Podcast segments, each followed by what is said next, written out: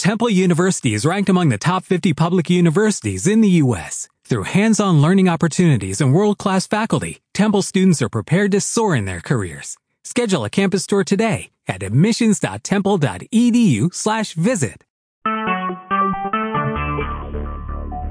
Talk shoes. Recorded live. From the Land of Dreams, Coolidge, Arizona, May the 8th, 2014. Revelation chapter 9. And before we actually get into chapter 9 tonight, I want to do one just one element of review, and that's beginning with Luke chapter 17 verse 37. Luke 17:37.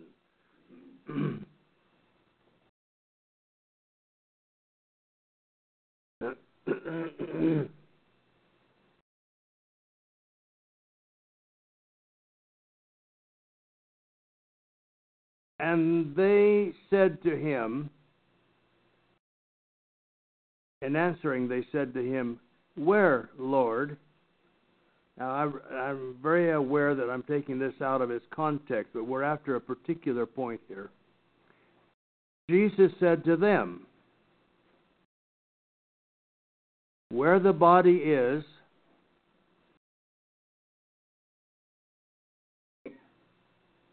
there also the vultures will be gathered.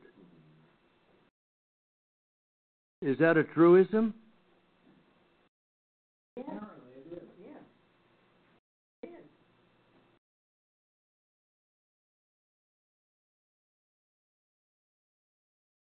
I was going on the Apache Trail one time with um, David. Remember?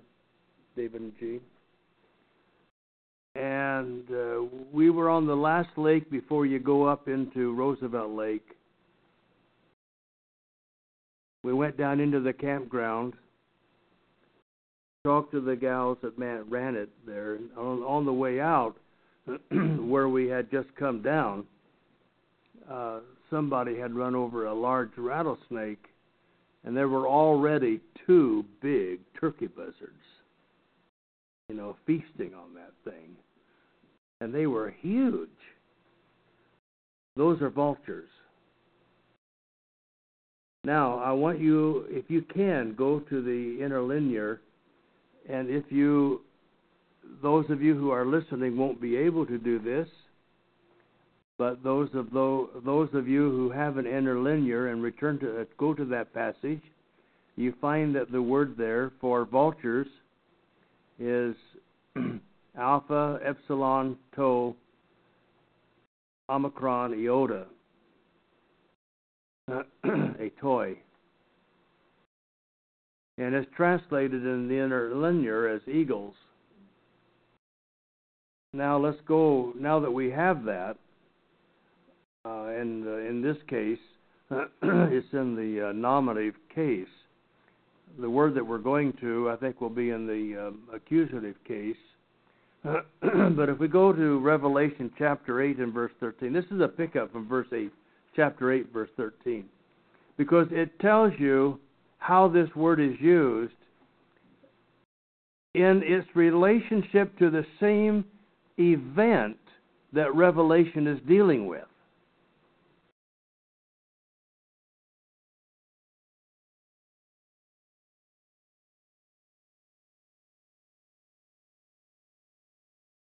Okay, Revelation chapter 13 and verse, um, I mean, chapter 8, verse 13. And then I looked and I heard an eagle flying. Now let's go and see what the Greek word is. See what it says. It says it, it's got a loud voice, and it speaks in English uh, uh, here.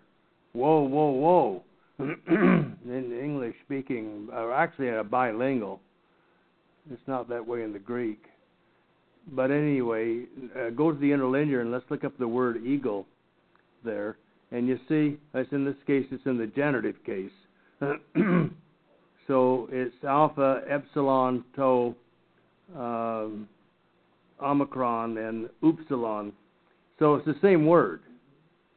This is in the genitive case. Um,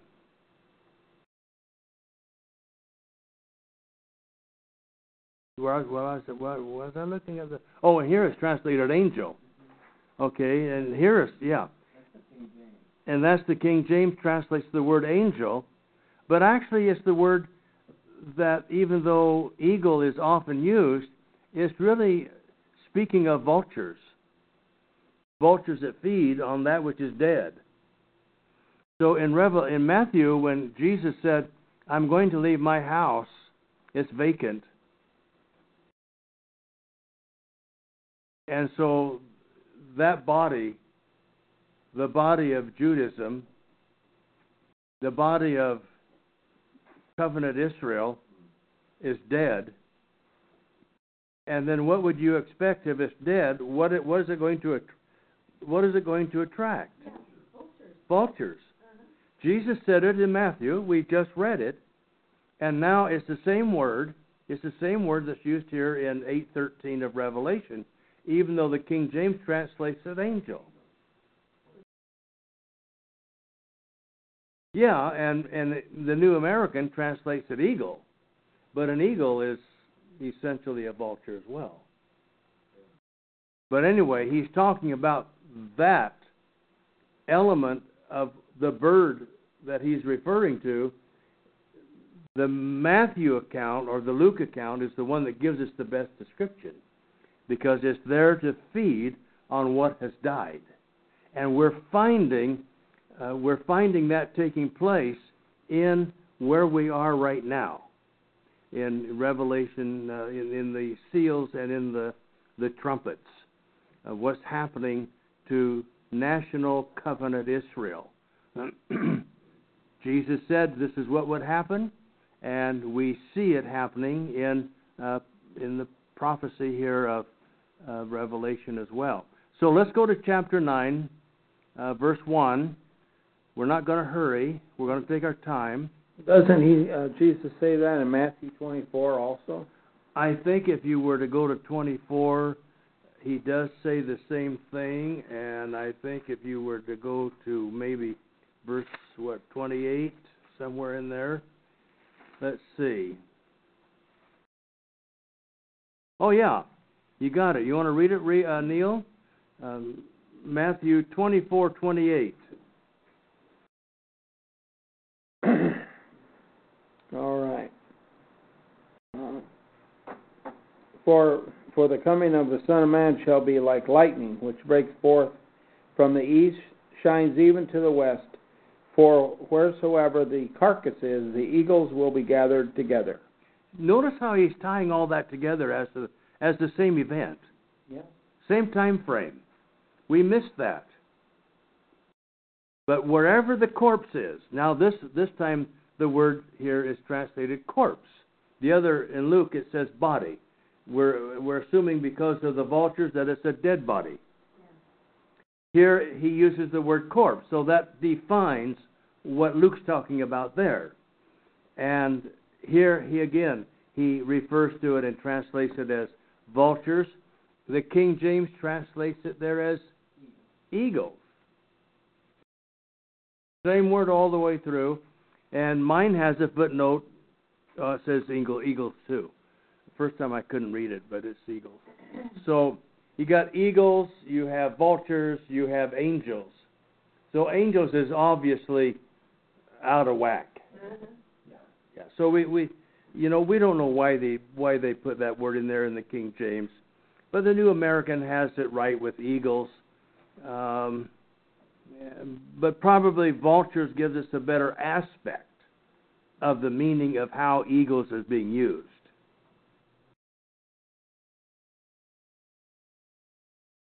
We don't usually think of eagles, um, even though they are vultures and they're huge.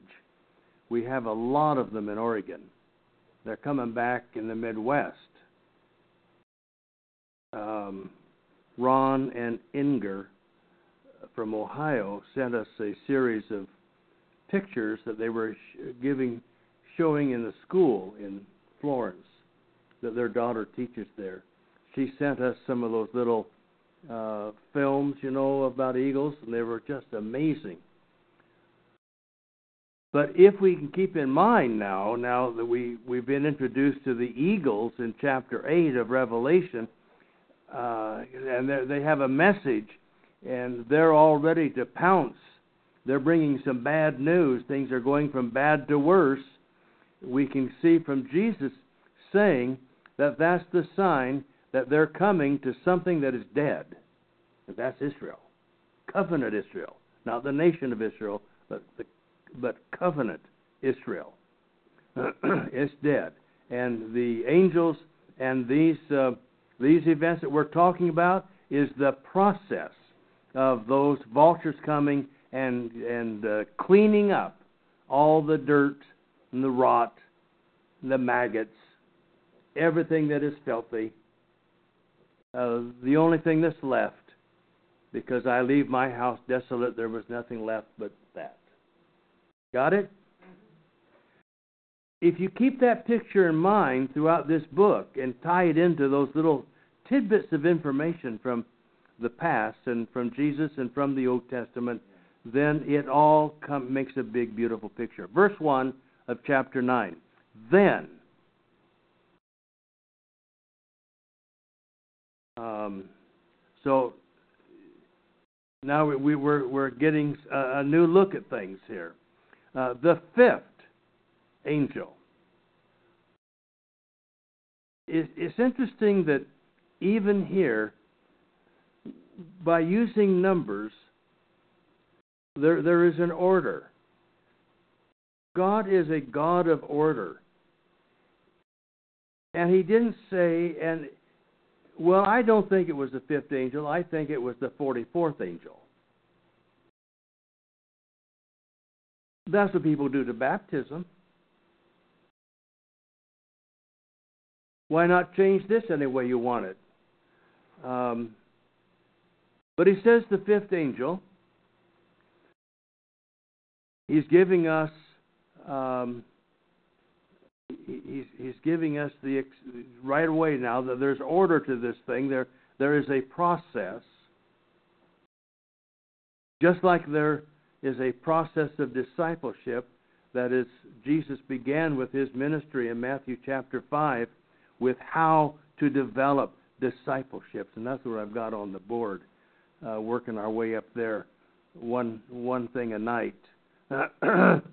And uh, you have to start on step 1 but all of those together when we get through all 8 of them that's the process of of, of establishing uh, discipleship.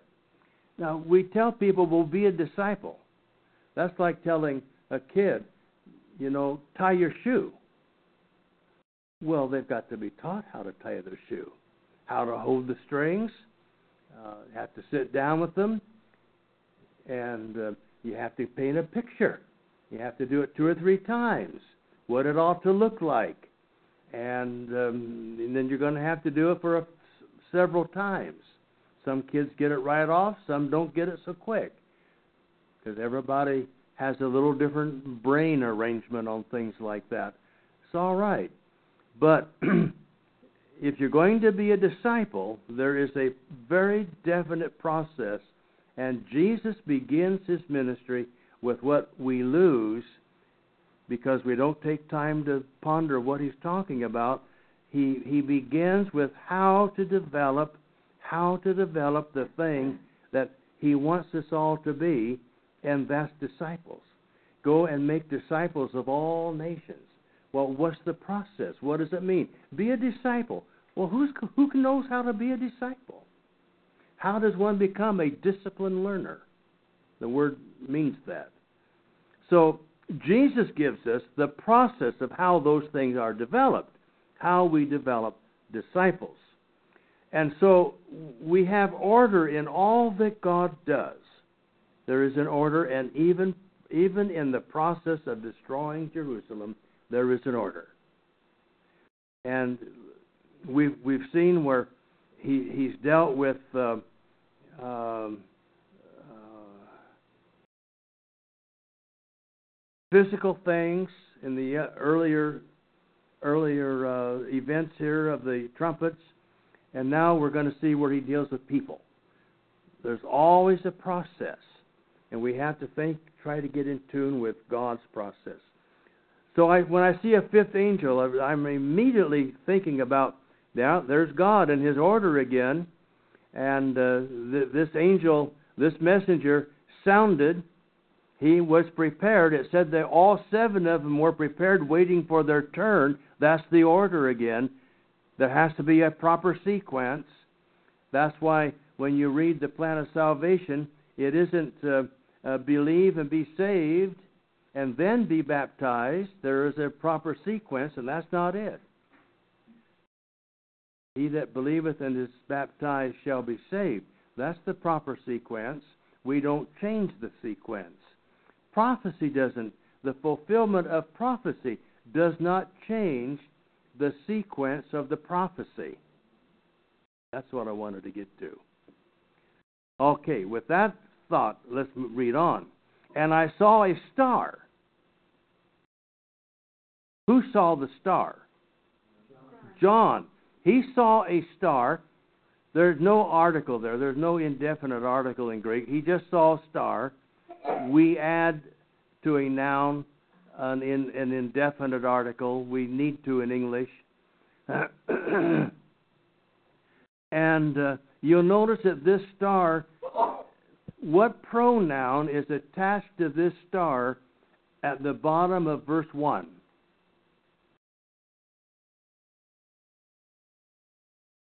Mm-hmm. Him. So what what's the clue? Star represents uh, a being. A being. And we've already established from Old Testament that it is used in reference to rulers, yes. good rulers, bad rulers. But here it is it very simply says this star is a him. That's a pretty strong clue and it came out of heaven, and we don't know that it's the same star that we talked about in chapter 8, verse 10. That was, that was identified as a great star, and what was its name? Wormwood. Wormwood. And what did it, what did it uh, pollute? The waters. Waters. Made the waters bitter. Made the waters bitter. Altered the people's mind. Clouded clear thinking made him intellectually fuzzy, like I am. You could add that to the physical destruction too. It's the mental and ideas that people have. Sure. That was direct as well. So true. Right on. So this came out of heaven, and I like to use the word out of because the word from heaven uh, really means the same thing, but it's really ek, and it means out of out of heaven. Heaven is simply a high place. It can be secular, it can be spiritual, uh, it can be anything that it represents a high place, and that's going to have to be determined by context. He saw this star out of heaven, which had fallen into the earth. Oh, that's a different. This one comes what happened to the other star? Remember in chapter 8? I'm trying to test your memory just a little bit. Oh, and and what was it doing? It was wasn't it a flame? And it went where? Into the water. All right, this one went into the earth uh, into the sea. This one goes into the earth. Springs of waters. Yeah. Okay. Uh, the other one in chapter 8. Yeah. Uh, verse 10, 11, somewhere in yeah. there. Yeah. Yeah. Okay. We see how we have a different scenario here. Some things are alike, but here we have a ruler it's a him from a high exalted place, and he had fallen into Israel's territory, and something was given to him. What was the something? Okay, uh, and and the key was given to him. So it's right now to call this star a him. Right. Now, I want you to go, Alex, if you will please, to verse 1, and I, I want to demonstrate that there is no Greek word here that can be properly translated bottomless.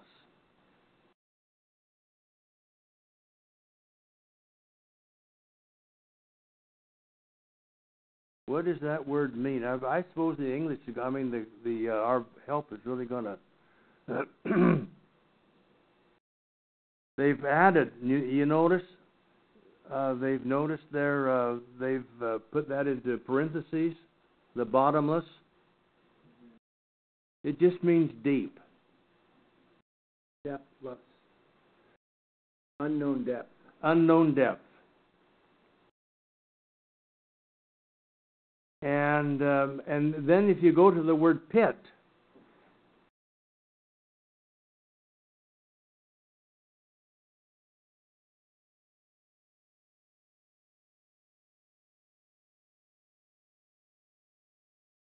yeah, and and um, that um, well, and of course now you see they're they're adding after you after you get down a ways there. Now they start uh, um,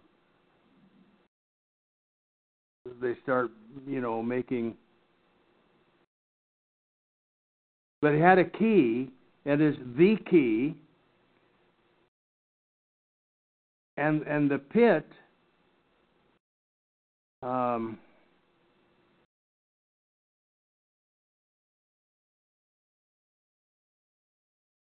is is just a, a, a known unknown thing. It can be like you said, a cistern, or just a hole in the ground. Uh, it's something that is used to hold something, and that the idea of bottomless, bottomless, it really means shaft.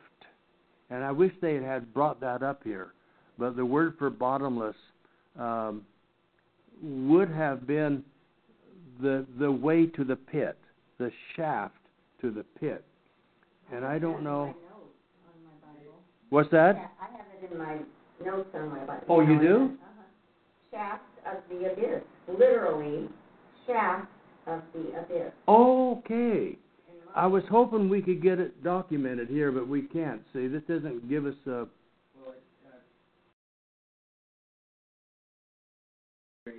Of this word, which is depth. depth. Okay. Like, But like, it does- it like- doesn't deal with the word shaft, does it? It just means the access. And uh, does it give you a source? No. It just says literally, shaft of the abyss. Yeah. That's that's how it should be. But we're not getting a lot of help. That's why sometimes the Bible program has some limitations.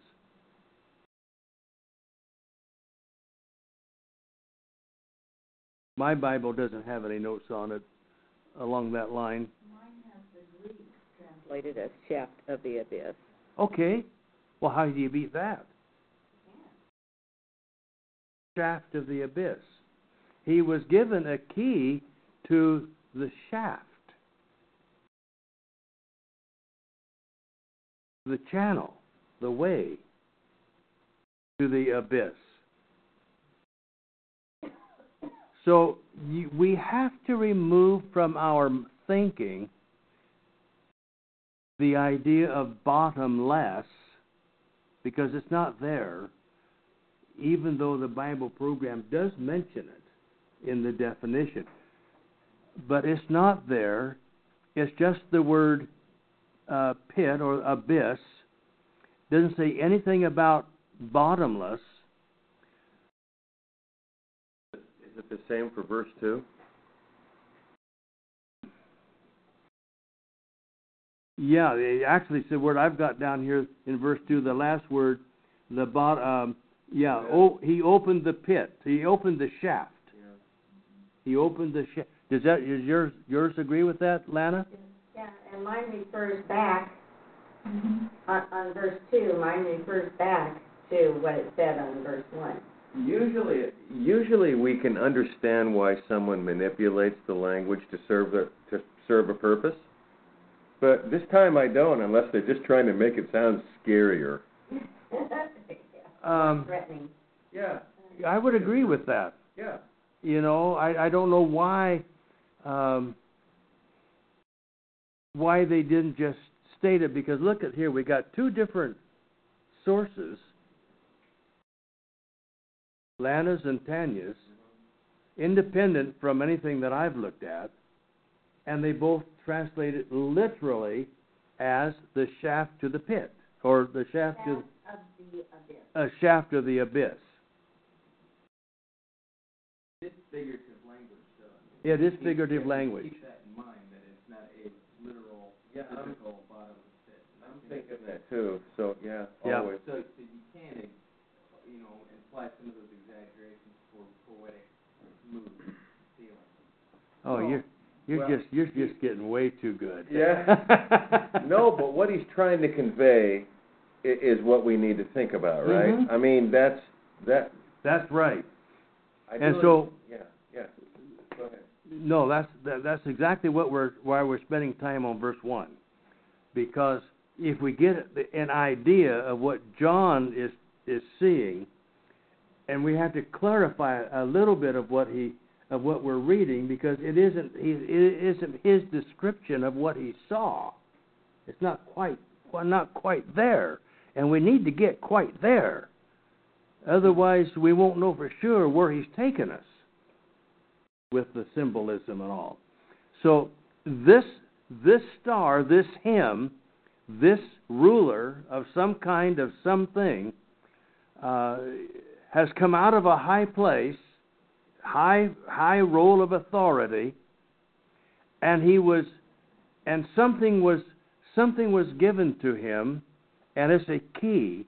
And a key represents authority to give you a right to access. If you have, if Greg gives someone a key to this building, what he, what has he given to you? The authority to access the building, isn't that? And uh, look it over, look at. Uh, let me throw this one in, Matthew 16.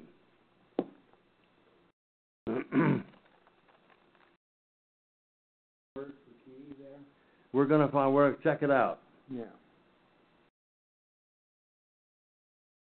We're going to check out uh, whether the the word for key in Revelation is the same as the one here in Matthew Matthew sixteen nineteen.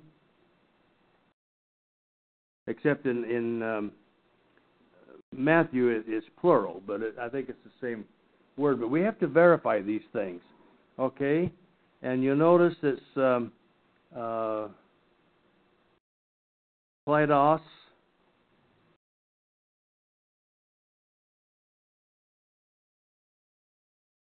and uh, then we Yeah. and so it's the same word. It's just um, One's plural. it's in plural, and this is feminine, singular, and this is nominative, and um, see, it's the same word. Interesting. Same word.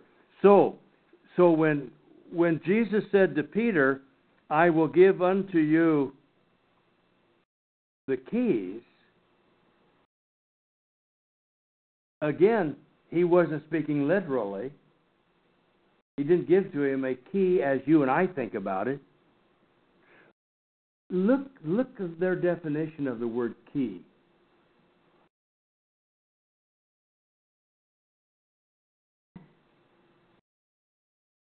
Well, you notice what the um, no, it doesn't help much at all. Um, so, and look at the mistake they make. They they've used the word that's translated as a part of the definition. Is that kosher? No. No.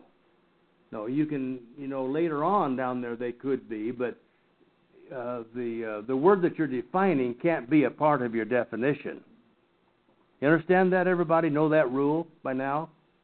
Uh, we should be, you know, that's, He, there's this figurative of authority. that's right. And e- even with their definition, they're really not defined as they're settled on key and the. And if you know what a key is and what it stands for, then you'll understand it. You'll understand it. That's that's all. Yep. And does anybody have a right into this building? No. What gives them the right into this building besides verbally? They have to have a key. And with the key, they have the authority. They have, by that possession of that key, um, the privilege of entering the building. They have the authority to enter the building. So think about how that helps us with Peter, Jesus. He's going to have not literal keys, is he? They're not made by brass. They're not made down at the drug, the, uh, the hardware store on a grind, a key grinder. But it represents that he's going to have the what? Authority. The authority to open the way to the kingdom. And that's going to be given to him, and he's going to manifest that, you know, from our from our view here on in Acts chapter two, when he stood up with the eleven and preached the first gospel sermon sermon and opened to those people the right to the kingdom. Is that clear? Yeah. So here we have here we have a key possibly possibly this key was given by Satan, but anyhow he had doesn't tell us. He had acquired the authority this ruler referred to as a star who had come out of an exalted place was given authority to open the shaft of the abyss. I think that's quite a story. And another thing, uh, bottomless can't be used because that's not what you see. Oh, You don't see the bottom anything bottomless. I mean, it's impossible to see a bottomless pit. yeah. They're on Earth, so a bottomless pit would be a hole clear through, and even that wouldn't be called bottomless. Uh, Good point. so it, it has to be. Uh, it's understood uh, here in a figurative way, certainly. Yeah. that he he looked in, he saw a shaft. And when you see a shaft, you can't see the bottom No. typically, unless it's a very short one. But this implies it's a long one. That's that's true, and um, and I think we need to remember what Lana and Tanya's text say literally. The shaft of the abyss. That is the shaft that he had the key to. It had been, it had been closed, It, yeah. sealed, even. So here, this star has has has been given and accepted the authority to open the shaft to the pit. Think of the picture. Think of the picture that was seen by the people to whom he is writing this. The people who are on the verge of witnessing this.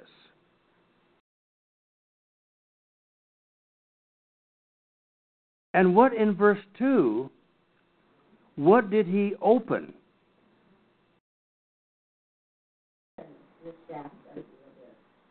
He opened the shaft. And I, I if, if did I in my notes did I put a question mark there in front of bottomless? Yes, I did, because I don't know what what I do when with these. But if that's the case, that that's why that question mark is there. Uh, it should be he opened the shaft to the to the abyss. Call it a pit if you want. Now, with this authority, he used it. He opened the shaft. And what came out of this abyss through the shaft that he opened? Smoke. That's what's emerging. Like a volcano, it is belching smoke.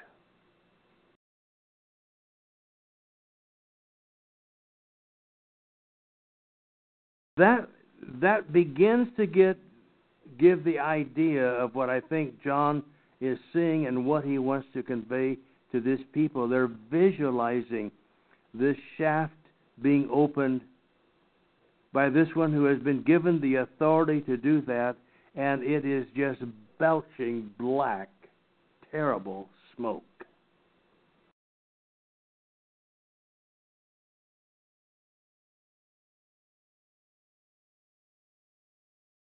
And it came up out of the shaft, out of the abyss, like the smoke of a great furnace. I think the word great there is, we might want to look on that. I think it's the word uh, like mega.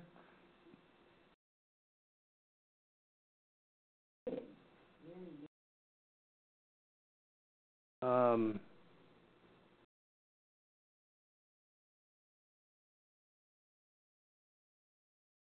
yeah, yeah, there it is. Megales. Great.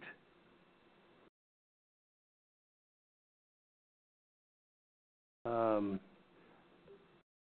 it really just means humongous. Like the smoke of a big, big furnace.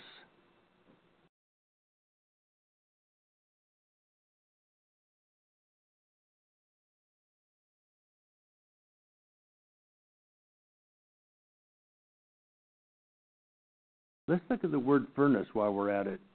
I was going to say, I think you just gave away your the answer to your question on verse three with the question mark. Yeah. Yeah. That's a right there, and and let, let's look let's look let's look at the. Um, you see here again, they don't define the word. They they just give us the word that they're defining as the definition. Um, but the furnaces here uh, were usually used at like in a re- refinery uh, or in. Uh, um, I'm thinking not a refinery, but in uh, where they make molds. You know, heat up metals, turn ore into liquid. You know, like Reynolds used to have. Belching black smoke half a mile up. They're not there anymore, but great, uh, but but a big, huge furnace. He doesn't give us any perimeters for this thing, but he wants us to be impressed that it's, the smoke is like, not the smoke, but like. See that word like? Like. You mean reinforcing all of this is imagery. Like the smoke of a great furnace. And it was so great that the sun and the air were darkened. And if you look up the word by there,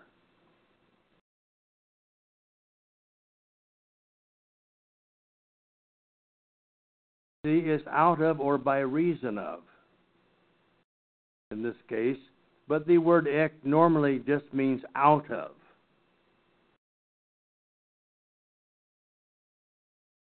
Good there, though.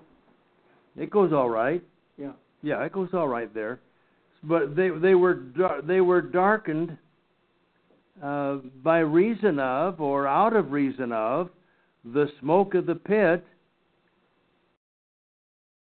So whatever those things represent, they became very very cloudy, fuzzy, lost their identity, um, obscured.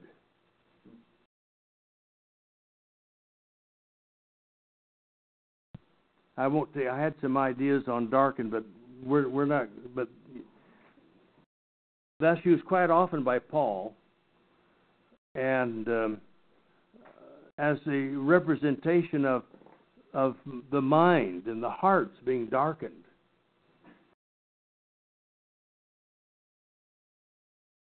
So this smoke that comes out of the pit, that comes out of the shaft,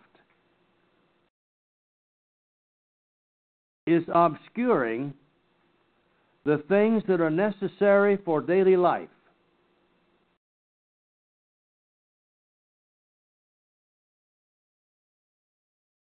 But that's not the end of the story. As Nolan says, what did the smoke convey? In the image, verse 3 Then out of the smoke came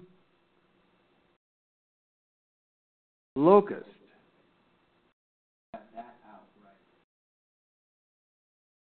Did that word come out right?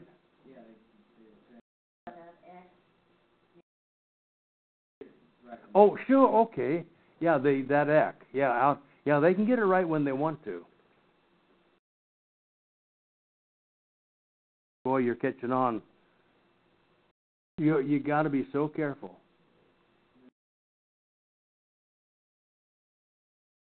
So out of the smoke came locust.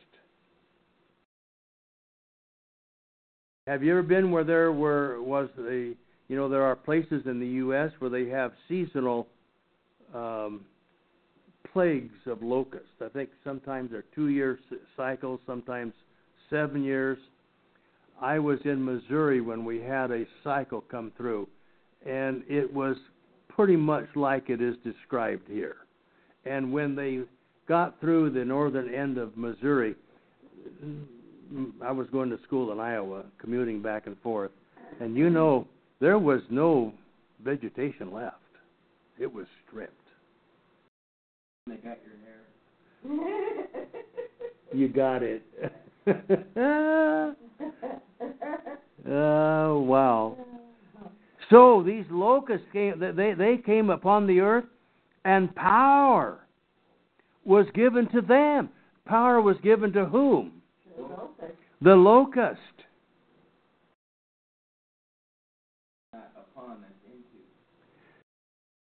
And there again, because see, that's that's where the ruler had come into the earth, and while he was inside of the the realm here that earth represents, as we've defined it already, that would be the right way for this to be consistent, isn't it? For it to be into. Um, Well, but, but you know, to me, the natural tr- the natural progression of what John appeared to be leading up to here, you know, because we've got a pit and then we've got smoke and and the, and now we have locusts. Where where if if if somebody was hiding the text and I was reading it, I would be sure that the next thing would be the fire that was causing the smoke, you know, or the, you know, he already said a furnace. Yeah. So you know, you, I don't know any other way we can make smoke real smoke. I mean, smoke is smoke, I guess. So unless it's uh, uh, dry ice or something, whatever those vapors are, I'm not sure if you can call that smoke. So well, it wouldn't be smoke as it, as we understand it here. not as we understand the word now. Yeah. So yeah, it, it's that's a pretty sharp turn to, for me in my mind. But Oh, What I wanted to mention here about this word power.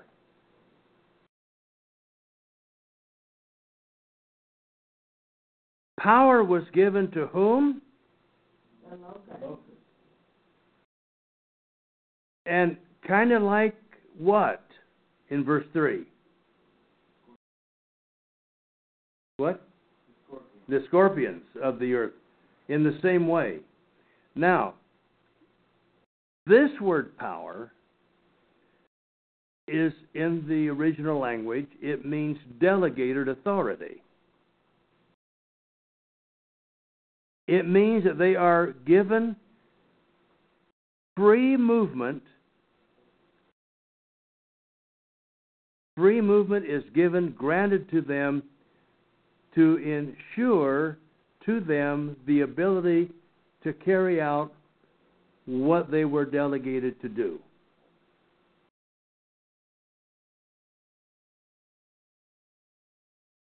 That's not the the word that we usually use for power. I don't have um, I don't I don't have um, well what's yeah what's the what's the work that we use um, Dynamite. Dynamite. no well that's right yeah um, but Bullinger's yeah Bollinger. but he would have these listed and you would see then that this word has ek now when it's used in a particular form it looks like an x but it's the same preposition on the front and um, what it what it really means. In in contrast to the other words that are translated power it means power that has been delegated. They didn't have it in themselves but it had been delegated to them and uh, so it was a delegated authority as the scorpions of the earth have have uh, power and that's the same word as used here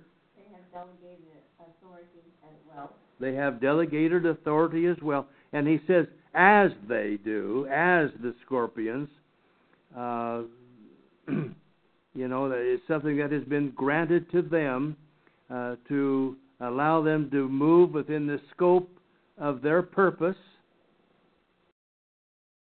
We've got to keep that in mind. There, there is a purpose behind all of this.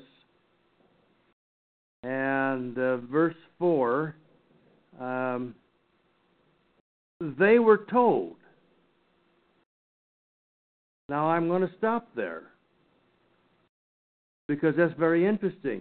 Who were told? The locust and the. Okay, the the locust who had power as of the scorpions have power. They were told. Now think about that. The locust. We had a little conversation with the locust. And it tells us then who they could hurt and who they could kill.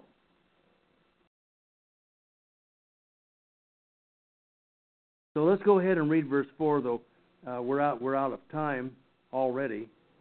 So they they were told not to hurt the grass. So they were told now. This would this would again would reinforce the power that was given to them, uh, as was given to the scorpion in this context, that they could then be told what they were going to do with their power. So it was not it, it, was not inherent in them to have this, nor to have the ability to do this, but they were to be told by the one who granted them that authority. They were told not to hurt the grass of the earth, nor any green thing, nor any tree. But one thing you can hurt you can hurt men.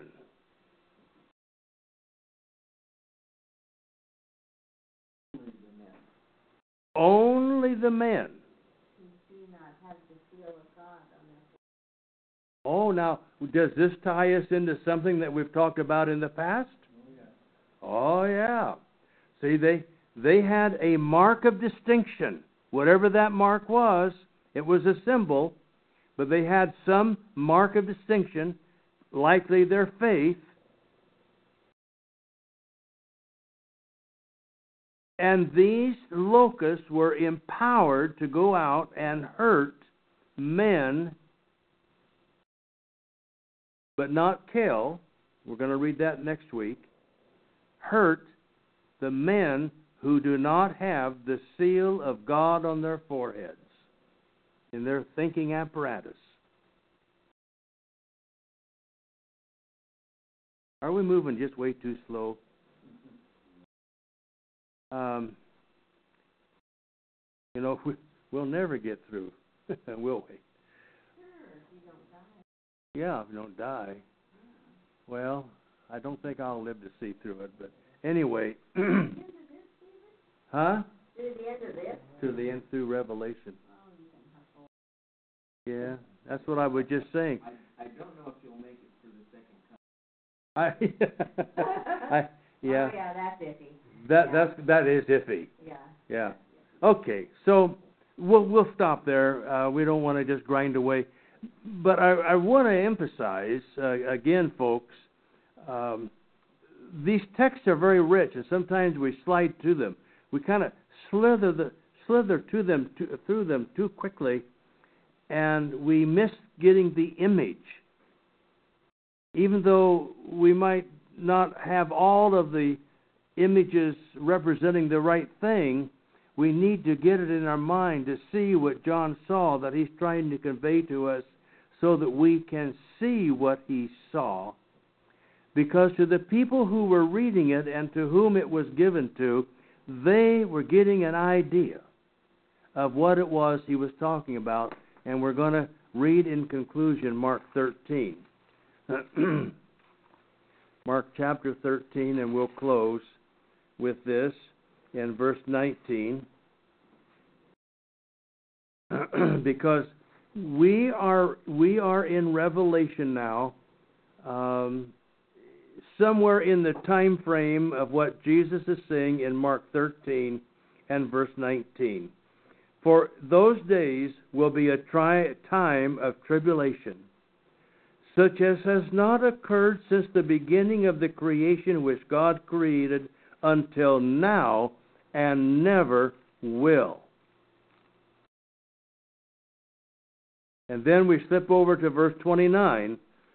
Even so, you too, when you, to whom I'm speaking today, see these things happening, recognize that He is near, right at the door. And then we can't leave without reading verse 30. Truly I say to you, this generation will not pass away until all these things take place. Let us pray. Father, it's not always easy to grasp the vision as John saw it because we get too caught up in trying to define and identify all of it. But Lord, may we be committed to seeing it through His words the best we can as to what He saw.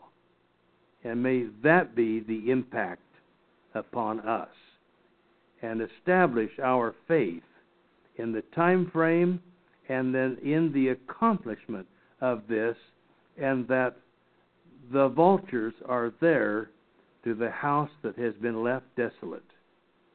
We pray, Father, for continued fruitfulness in this study. In Jesus' name, amen. Judy was boring. Hello. Then Judy discovered ChumbaCasino.com. It's my little escape. Now Judy's the life of the party. Oh, baby, Mama's bringing home the bacon. Whoa, take it easy, Judy. The Chumba life is for everybody. So go to ChumbaCasino.com and play over 100 casino style games. Join today and play for free for your chance to redeem some serious prizes. chumba ChumbaCasino.com. No purchase necessary. Void where prohibited by law. 18 plus terms and conditions apply. See website for details.